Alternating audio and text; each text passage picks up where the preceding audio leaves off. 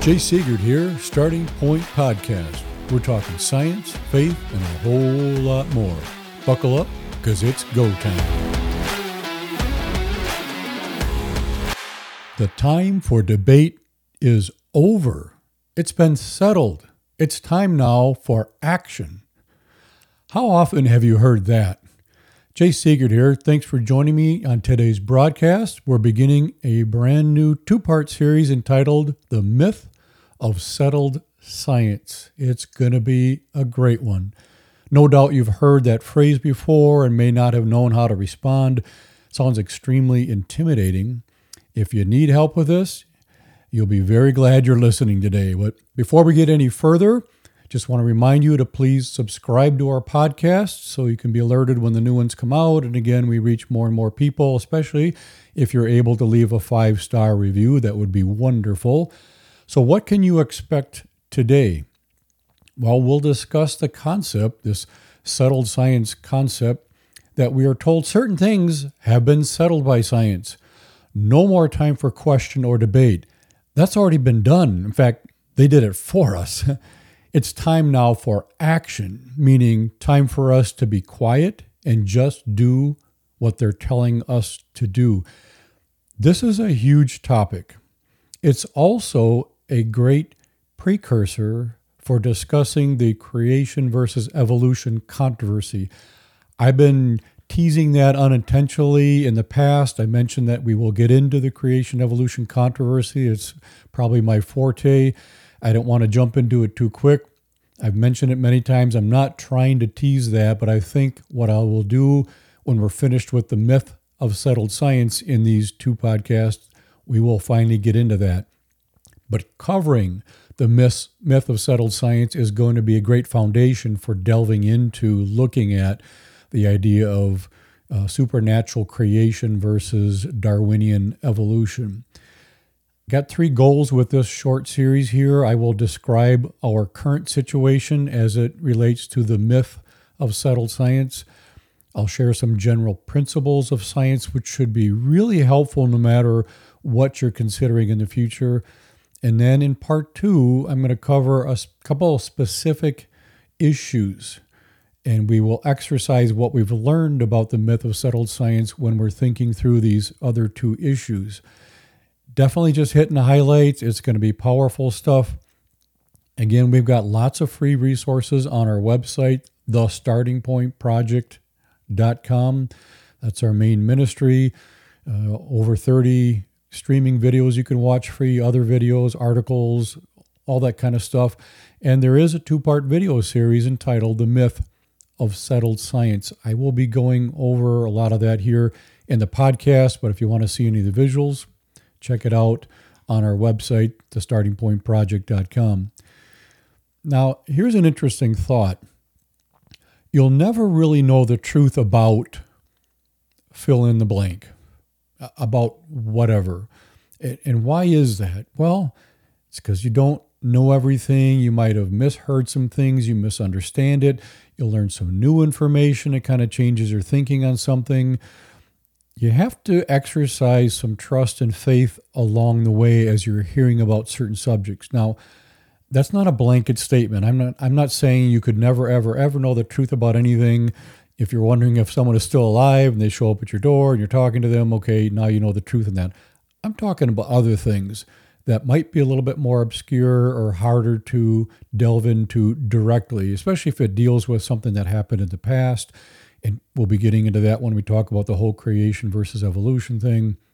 So, as human beings, we tend to trust people that we like or respect. That's you know that's pretty natural, and we trust people who support support the view we prefer. It's called confirmation bias.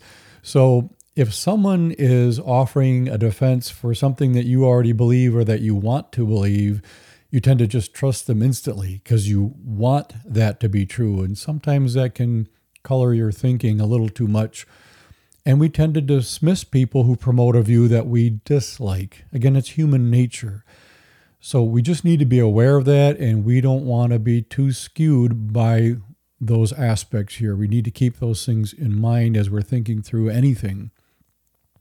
Here's an interesting quote from a scientist. He was a theoretical physicist, Richard Feynman.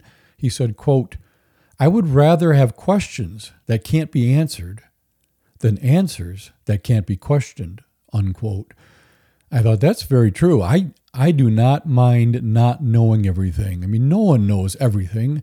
I used to, but now I know better. Um, nobody knows everything. It's okay to have questions, but it's not okay to not be able to question someone's answer. And that's where we find ourselves largely today. We're told this is settled. We've done the research. We, in fact, we did it for you. We've already come to the conclusion it's time for action now. We don't need to go over this anymore. We don't need to discuss it. We don't need to debate it. We don't need to hear anything from other sides. We know it's been settled. Just be quiet and do what we're telling you to do. And that's, again, somewhat of a premise of why I'm covering this is how do you respond when you hear things like that from any authority around you? Well, here's another interesting quote from George Orwell, the English novelist. He said, quote, The more society drifts from the truth, the more they will hate those that speak it, unquote. And that's very true the more people really push what's what's actually true, the more that's going to bother people who aren't comfortable with that. They don't like that. They have a different narrative and they're not, not so much interested in truth, they're interested in the narrative. Oh, it's interesting related to that coming from scripture. John 15, 18. Jesus said, If the world hates you, uh, you know that it hated me before it hated you, unquote. So what was Jesus saying? He said, Yeah, the, the world might hate you, but keep in mind they hated me first before they hated you. And think of this Jesus, while he was on earth, and I'm sure we'll delve into this in more detail in future podcasts, but while he was here, he was perfect.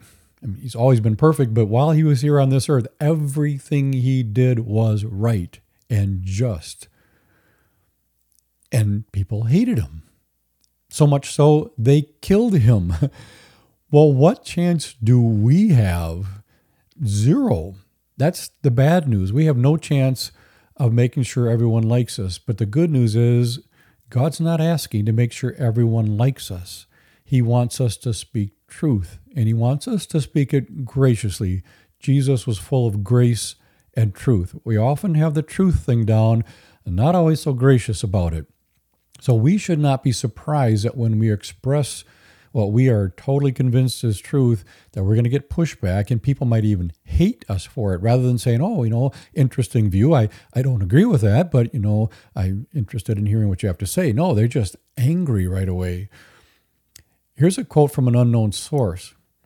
It says, quote, it's easier to fool people than to convince them they've been fooled, unquote. And that's been my experience. And even in my own life, it's probably not that hard to fool me. Not because I'm overly gullible. I'll just tend to give you the, the benefit of the doubt. So it's not probably not too hard to fool me. But it is hard to convince people that they have been fooled, telling them, I know you've heard this before and I know you believe it, but it, it's actually not true. Because the typical response is going to be, Yeah, you're right and all the scientists are wrong. Like, I'm supposed to just trust you and believe in your philosophy that you got from some outdated, antiquated religious book that's been disproved by science. I'm supposed to just believe you and just ignore and reject what all the scientists are saying. Well, again, that's pretty intimidating. How do you respond to that? Another interesting quote from Mark Twain. He said, quote, if you don't read the newspapers, you are uninformed. If you do read them, you are misinformed. Unquote. I thought that's pretty true. He said that a long time ago. It's probably more true today than ever. I mean, if you don't really track with what the media is telling you, whether it's television, internet, or whatever, you probably are uninformed. But if you do track with them very often, way too often, you are misinformed. Again, we're just covering some interesting background information right now as we're getting warmed up. And for many people, science is just out of reach for them. It's just maybe they're not that interested in it. They don't feel like they're smart enough to understand all of it, or they don't have time, whatever it is.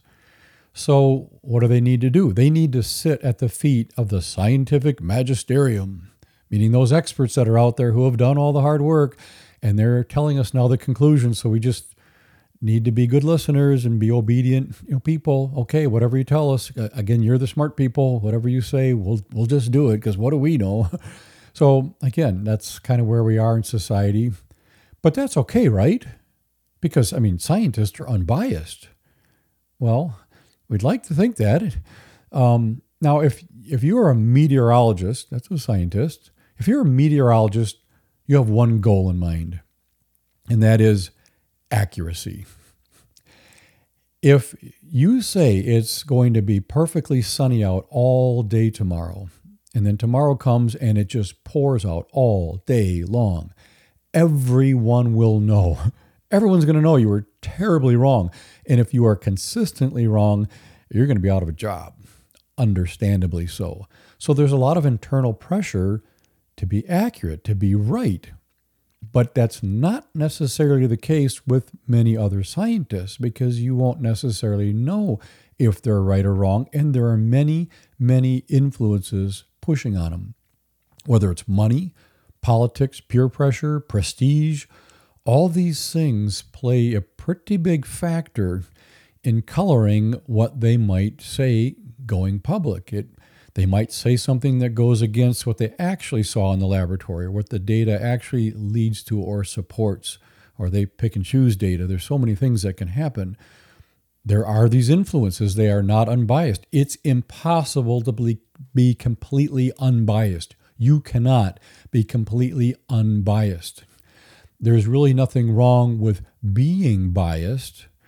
You should just admit what is your bias and always keep a check on it to make sure that you're still being honest with what you're seeing.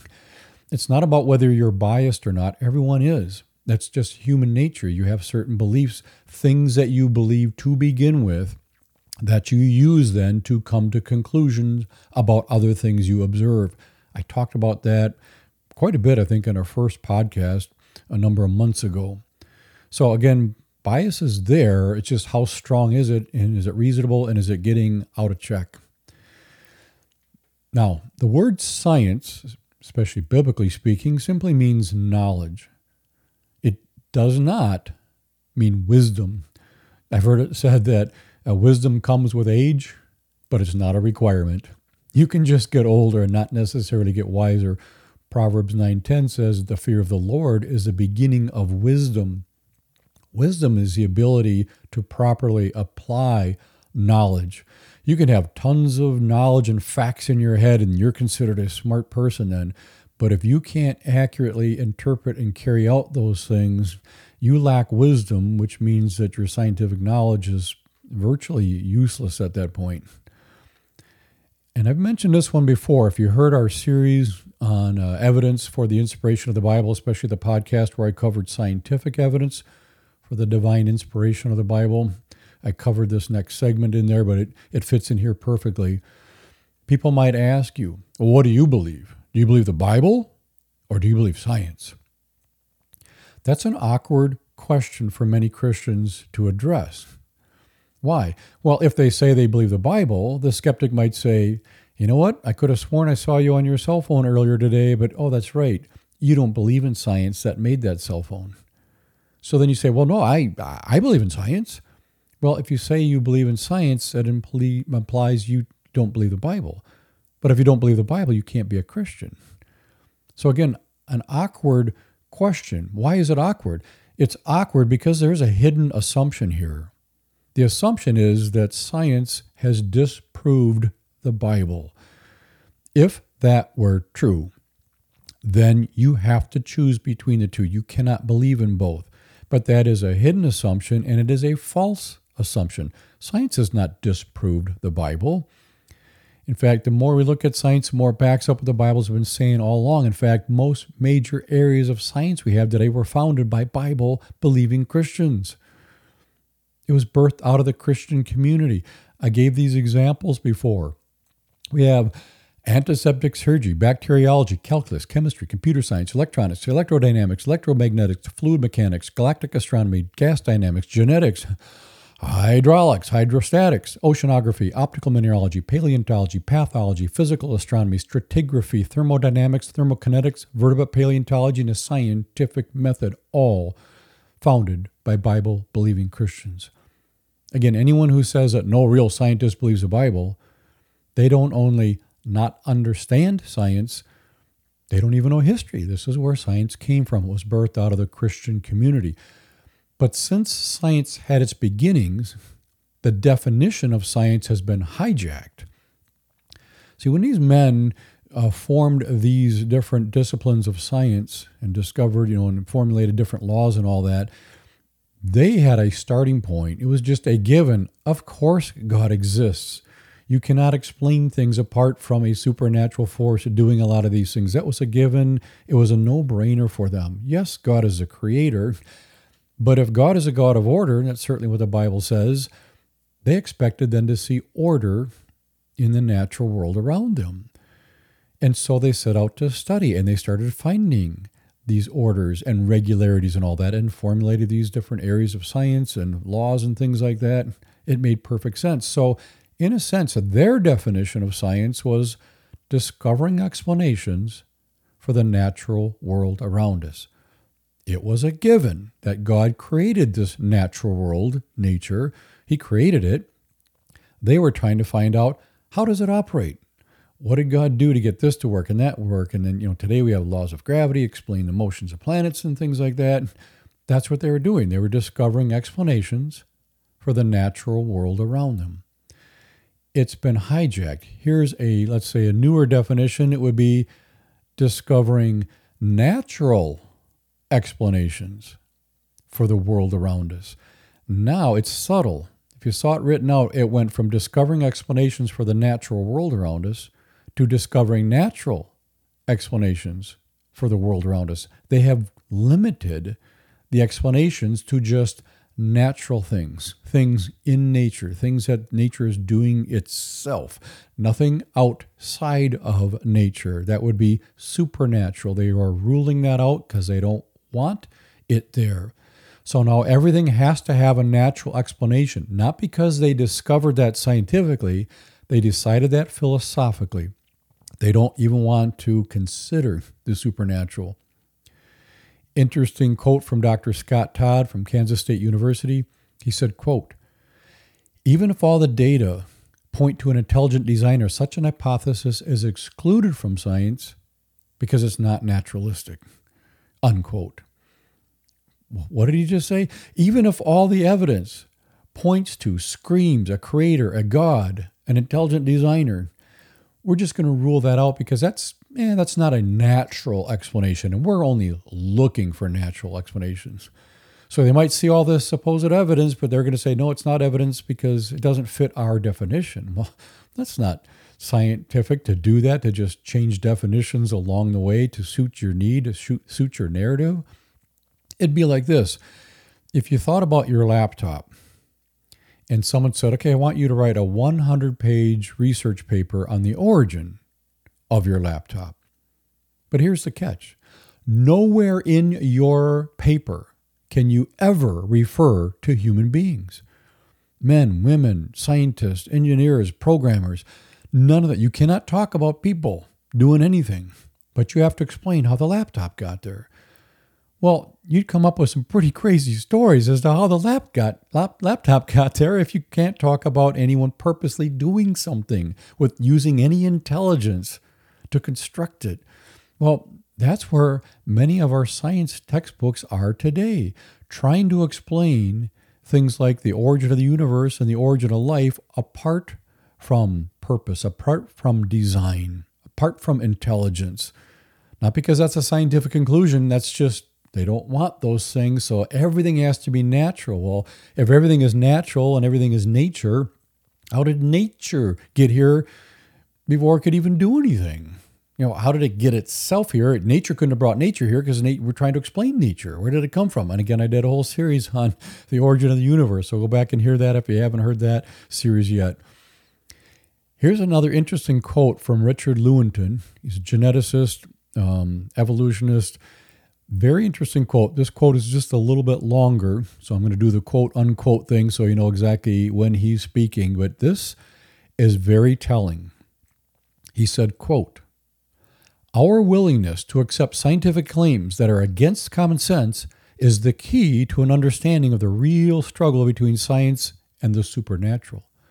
We take the side of science in spite of the patent absurdity of some of its constructs, in spite of its failure to fulfill many of its extravagant promises of health and life, in spite of the tolerance of the scientific community for unsubstantiated just so stories, because we have a prior commitment, a commitment to materialism. It is not that the methods and institutions of science somehow compel us to accept a material explanation of the phenomenal world, but on the contrary, that we are forced by our a priori adherence to material causes, no matter how counterintuitive, no matter how mystifying to the uninitiated. Moreover, that materialism is an absolute, for we cannot allow a divine foot in the door. Unquote. All right, a lot there. What is he saying? He's saying they are limiting themselves to just natural things because they have to. They have a prior commitment to what he was calling materialism. Materialism, in this sense, is not wanting to buy lots of stuff. Materialism is limiting yourself to just material, natural causes. No intelligence, no purpose, no supernatural. He admits they have a prior commitment to that no matter how counterintuitive that is, no matter how crazy that might seem, because they are absolutely committed to that and they will not allow, as he said, a divine foot in the door. God isn't getting his little toe in here. We're not letting him have any part of anything whatsoever. They have decided that philosophically, and that's largely how science is driven today. And we'll talk about this in just a second, but we're not talking about science that makes cell phones. We're talking about the science that tells us and informs us, supposedly, about what happened in the past when we didn't see it, the origin of the universe, and things like that. I'll get to that in just a second. Another interesting thing people will say, yeah, but science says such and such. Guess what? Science says nothing. No, and I mean nothing. Science doesn't say anything. Scientists say stuff. They look at different data and all that, they come up with conclusions, and then they tell us stuff. So science never says anything. The scientists interpret things and they tell us their conclusions. And here's an important point, and I will talk about this a lot more when we jump into the creation versus evolution controversy after we finish this short series. There are two types of science, and this is going to clear up a whole lot of stuff, and I will repeat this when we do the creation evolution controversy. It's so big. There are two types of science, and once you understand this, it takes a lot of the intimidation away from the creation versus evolution controversy. Two types of science observational science and historical science. Observational science, sometimes we call it operational science. Observational science deals with things that we typically do in a laboratory. We can do it right there in front of us. We make cell phones, fast computers, we find cures for diseases. It's great stuff. Creationists and evolutionists are not debating operational or observational science. But too often, the evolutionists or the skeptical say, You creationists, you Christians, you guys reject science. You just believe the Bible. No, that's not true at all. Uh, again, science was largely birthed out of the Christian community. So if you say you do not believe in evolution, you are not rejecting cell phone technology. It has nothing to do with that. That's observational science. The other type of science is called historical science, and that deals with events that happen in the unobserved past, like a supposed Big Bang 13.8 billion years ago. Guess what? No one was around to see that. They cannot reproduce that in a laboratory and they can't test it directly. But guess what else? The same thing applies for the six day creation account. Nobody was around to see that happen. We certainly can't reproduce that in a laboratory, and we can't test it directly because that happened once in the past. So, both of those views, Big Bang and evolution or six day creation, they fall into the category of what's known as historical science. Now, there's nothing wrong with historical science, it's just very different. It involves a lot of guesses and assumptions regarding things that happened when we were not around to see it. And different scientists have different guesses and assumptions based on their bias, based on their starting point, based on their philosophy. And we'll get into that a lot more when we do creation versus evolution. Another myth about science is that it is black and white. You know, it, it just is what it is. Nothing you can do about it. So scientists, they go into a laboratory, they do some experiments, and they come out and they say, sorry, this, this is what it is. Nothing we can do about that. Um, for certain categories, that's definitely true. But for a lot of categories, that is not true at all. Science is very colorful and it has a lot of different potential interpretations based on people's starting points, their biases, and all that. There's an awful lot behind that. Next thing I want to say are the times when science can be used as a club to kind of bully you into submission to doing whatever it is they want you to do. They can use science that way in a very intimidating manner. And I'm going to go over a number of examples very quickly here. We're going to talk about how it can be overly technical. It can do elephant hurling, appeal to authority, shaming, eliminate discussion, consensus science, academic censorship, the doggy head tilt, and then misleading headlines. cover those very quickly. These are all different ways that it can be used to intimidate people and to get them to just do something because they don't know how to respond back. Start out looking at the example of when things are overly technical. Now, sometimes when you're hearing something, the other person purposely gets overly technical with what they're sharing, knowing you're you're not going to track with it. It's not your area. You don't understand what they're saying. So how can you possibly argue back when you don't even understand what their point is? And many times they're doing that on purpose. Not always. Sometimes people just aren't the best at explaining things. That happens. But other times they're doing it on purpose so that you cannot enter the discussion with them. And it can be very intimidating because what they're sharing is so technical and deep. It's got to be right because they're kind of an expert and they're they're getting technical. So you yourself must be wrong because you can't address what they're saying. That's being overly technical. Second example, elephant hurling. This is when people throw out these large vacuous statements with no real substance behind them. Like evolution is an absolute fact. Uh, all scientists believe it and it's proven by evidence from every area of science.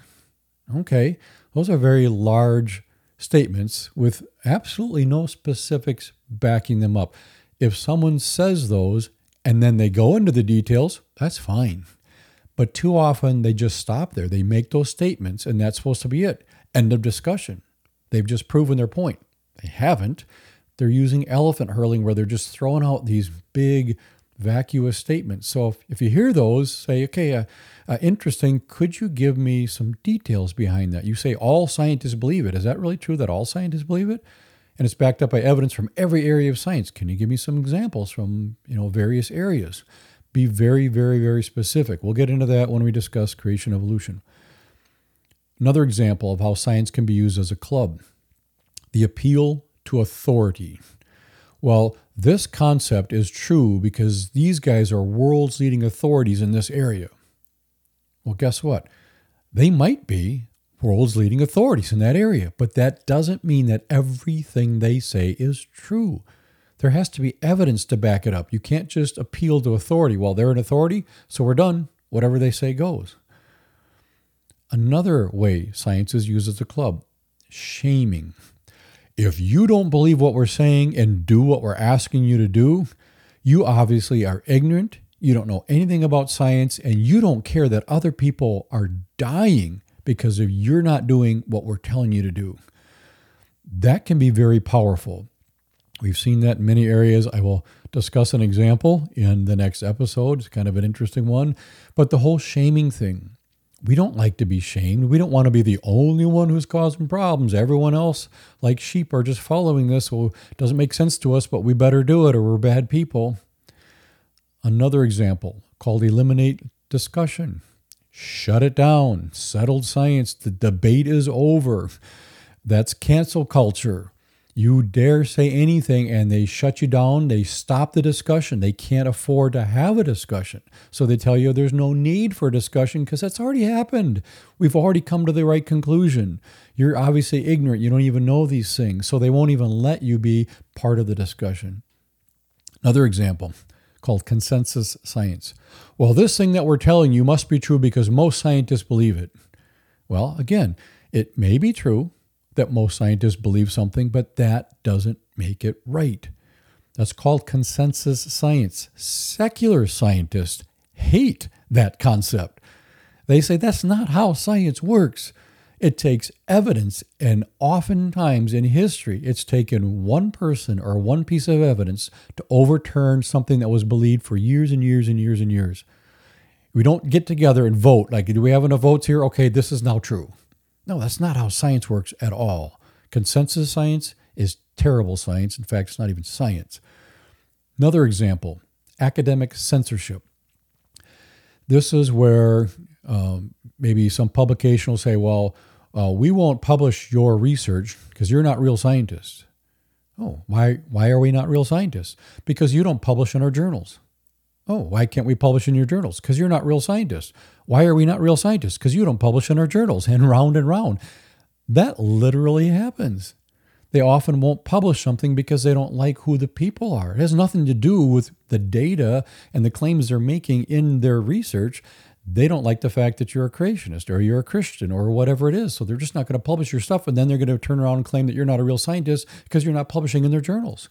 there are many examples of those. One more the way science is used as a club doggy head tilt. This is where you hear something and it kind of makes you tilt your head like, what? Really? and as an example, the claim will be made creation theory is not science because it's not testable. And if something cannot be tested, it, it really doesn't qualify as science. So they'll say creation theory is not science because it's not testable. Then they will turn around and say, We've tested creation theory and proven it to be false. Oh, wait a minute. You can't have it both ways. You can't claim it's not testable and therefore not scientific and then tell us you tested it and proven it false. So it's one of those things that makes you tilt your head if you're really using critical thinking and paying attention to what you're hearing. The last example, something called misleading headlines. This is where a statement is made in a headline and let me give you an example. Just make something up, whether you're seeing it in an internet article, on the television, in some journal, or whatever it is. Let's say they come out with a headline of an article and it says, Recent discovery proves Darwinian ape to man evolution. So that's your headline. Recent discovery proves Darwinian ape to man evolution. You're thinking, oh, wow. The majority of people will see that headline and they'll think, ugh, just more further evidence of evolution. When are those silly creationists going to give up their belief in the Bible and come over to the science side? Wait a minute, they, they didn't learn anything new. They read a headline. They didn't read the article at all. They won't. They're, they're busy. They just see the headline and they move on. That's all they needed was a headline. Some people will actually start reading the article. And it'll start out with, in 1841, so and so, and they're like, oh, I don't have time for this. I just wanted to know what did they discover last week? And they walk off and they don't actually read the article. Some people will read all the way through the article, but their head spinning. They're thinking of all these things they need to do. So they're reading it, but they're not really paying attention. And then they finish and they move on and they don't realize they didn't really actually read it. Their eyes were moving and stuff, but they didn't even think about what they were reading. A few others will read through the whole thing. They'll get to the end and they'll say, wait a minute, there's, there's nothing in this article that backs up the headline. In fact, they concluded by saying many skeptics, however, remain skeptical, or many scientists remain skeptical. So there was nothing in the article that backed up the headline, and then they admit that a lot of scientists are still skeptical about the whole thing. But you know what? It doesn't matter. the headline went out. That's all they needed. They needed a headline out there that the majority of people would see and read. And now the majority of people know they've discovered even more evidence, just proven this whole evolution thing. Why would anyone question it? I'm a smart person. I certainly wouldn't question because no one else did. At least the smart people don't. And I want to be considered among the smart people. So everyone believes in evolution because everyone believes in evolution. what about the evidence? Again, we'll get to that in uh, podcast coming up very shortly here. I've got a few other things that I want to cover, but I'm going to save them for the beginning of the next episode. So we will cover those the beginning of the next episode, and then we will also look at two very specific examples of how we can apply some of the things that I just covered here with very specific topics that you will all be very familiar with. And you'll probably look at these topics a little differently, having gone through some of these things related to what science really is, how it works, and the whole myth of settled science. So we covered a lot. I gave you a basic understanding of how science can be misused. Again, I'm not against science. I love science. And you'll see that the more that I talk. I'm not bashing science whatsoever. I'm just saying we have to understand it better, know there are different types of science, know how it can be misused, and continue to use our critical thinking skills. So, what's next? The Myth of Settled Science, Part 2. We'll look at some real life examples, continue to think through things very, very rationally without getting overly sensational. Make sure you tell a friend about this. Again, please subscribe. Again, if you can leave a five star review, that would be awesome. You don't want to miss the second half of this series. Thanks for hanging in there with me. We'll see you next time. Well, thanks for listening to this episode of the Starting Point Podcast.